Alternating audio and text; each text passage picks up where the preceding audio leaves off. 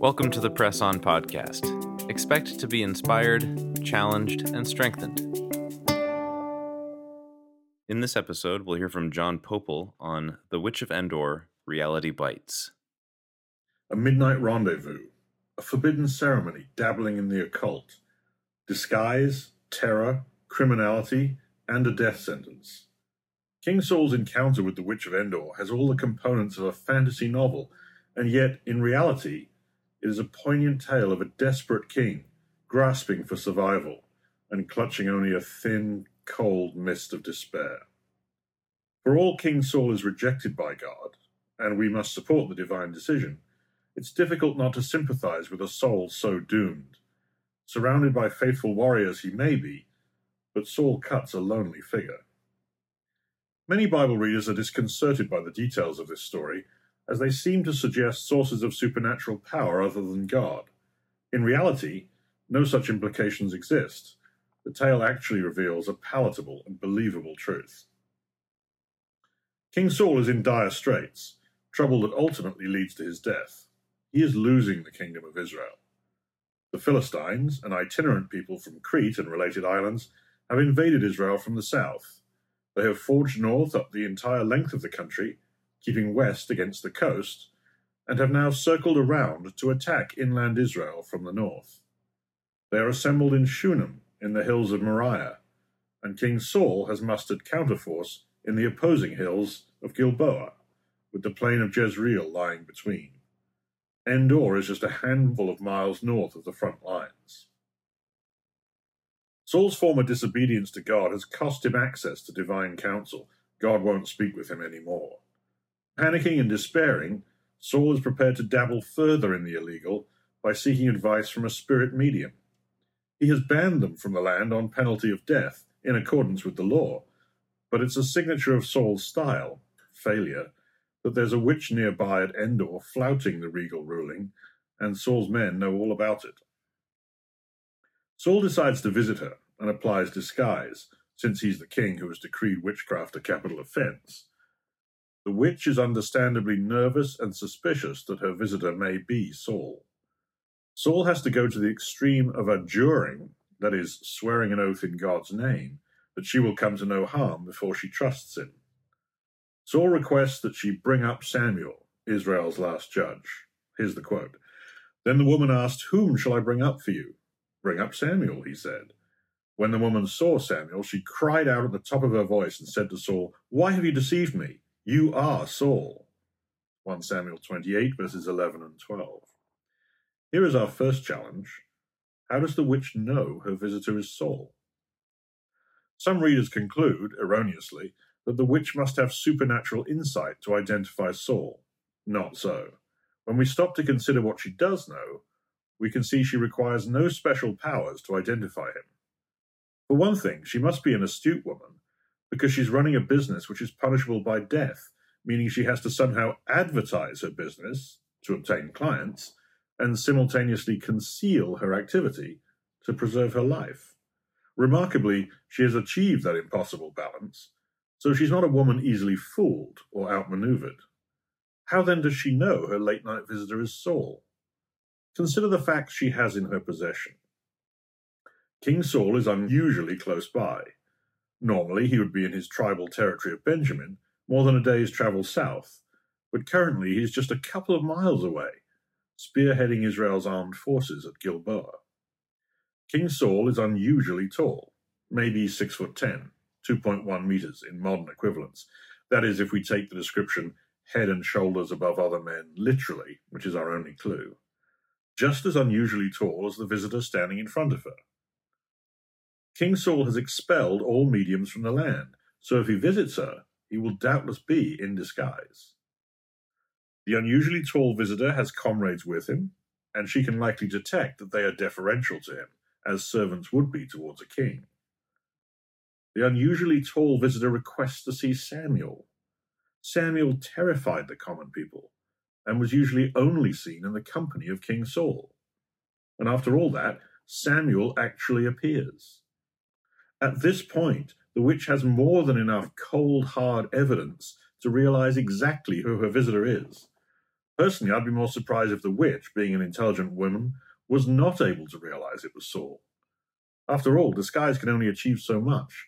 At six foot ten, what's he going to do? Put a flower in his hair? Of course she knows it's him. The evidence of the scream. When the woman saw Samuel, she cried out at the top of her voice. 1 Samuel 28, verse 12. Witchcraft was a capital offense, so she has to practice her dark arts in maximum secrecy. Maximum secrecy certainly does not include screaming at the top of one's voice. That's a surefire way to attract maximum attention, in this case, risking a death sentence. We can be clear, she never usually screamed. So why scream this time? Logically, she must have been genuinely terrified, because something shocking had happened, something that had never happened before. What was that? the appearance of Samuel. We can therefore deduce that normally, when the witch summoned the spirits of the departed, nothing happened. This is consistent with all other Bible teaching. Humans do not possess supernatural powers, albeit the normal powers of persuasion and deception are powerful indeed. The witch's arts were simply deception, and she made her money from the vulnerable and gullible, a practice that mediums continue to this day. Smart leading lady she may be, but God chooses to involve himself, and the witch is immediately caught way out of her depth. He who can raise the dead chooses to do so, and suddenly Samuel is there before her. She screams in genuine terror, having encountered face to face the power of the living God. Samuel speaks. Saul asks the witch to describe what she sees, implying he is not able to see Samuel himself. It may be customary for the witch to withdraw to a partitioned area of the night darkened tent so that the average client doesn't see that nothing happens during the summoning. Quote, Samuel said to Saul, Why have you disturbed me by bringing me up? 1 Samuel 28, verse 15. This sentence is pregnant with implications. We learn three things from Samuel's one statement. Firstly, Samuel speaks directly to Saul, bypassing the witch who has been rendered an irrelevant spectator by God's intervention. Samuel correctly claims Saul is responsible for his resurrection. He knows that the witch did nothing, and God raised him per Saul's request. Humans can't raise the dead, only God's Spirit does that. Secondly, Samuel also says he has been disturbed, suggesting he was in an unconscious, quiescent state, as one would be in the ground, dead. And finally, he says he's been brought up, not down. No one would dispute that Samuel was one of the godliest men who ever lived, yet he clearly wasn't in heaven, else he would have said, Why have you disturbed me by bringing me down? Again, he was in the ground, dead. The language of these latter details, disturbed and being brought up, are suggestive of actual resurrection rather than just a vision provided by God in the mind or in the tent of the witch. Samuel continues The Lord will deliver both Israel and you into the hands of the Philistines, and tomorrow you and your sons will be with me. The Lord will also give the army of Israel into the hands of the Philistines. 1 Samuel 28, verse 19. This teaches that the evil, Saul's sons, and the good, Samuel, go to the same place after death. Saul's sons will indeed join Samuel in the grave, and Saul's disastrous stewardship of Israel's throne is brought to final, fatal end on the slopes of Gilboa, a tragedy for all Israel, which David rightly curses.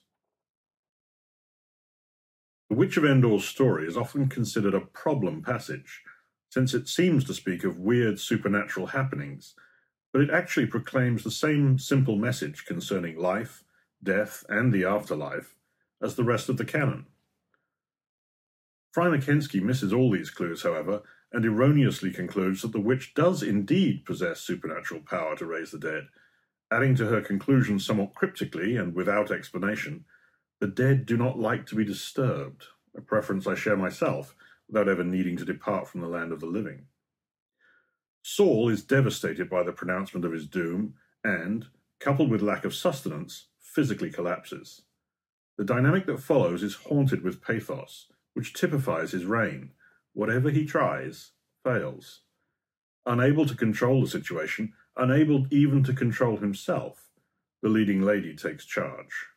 Once terrified that her life was endangered by the king's presence, she realizes he is literally more frightened than she is. So she graciously, yet equally firmly, takes command of the situation, pressing us all to eat and take sustenance. It's fascinating to see how the dynamics of Saul and the witch develop. First, she is terrified of him. He is the king, and she is the capital felon who has violated his divinely sanctioned edict.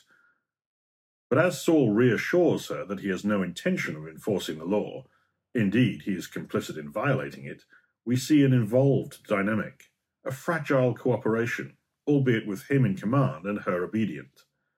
But now that he has collapsed before her, devastated in both body and spirit, we see the final dynamic of the witch mothering the stricken king.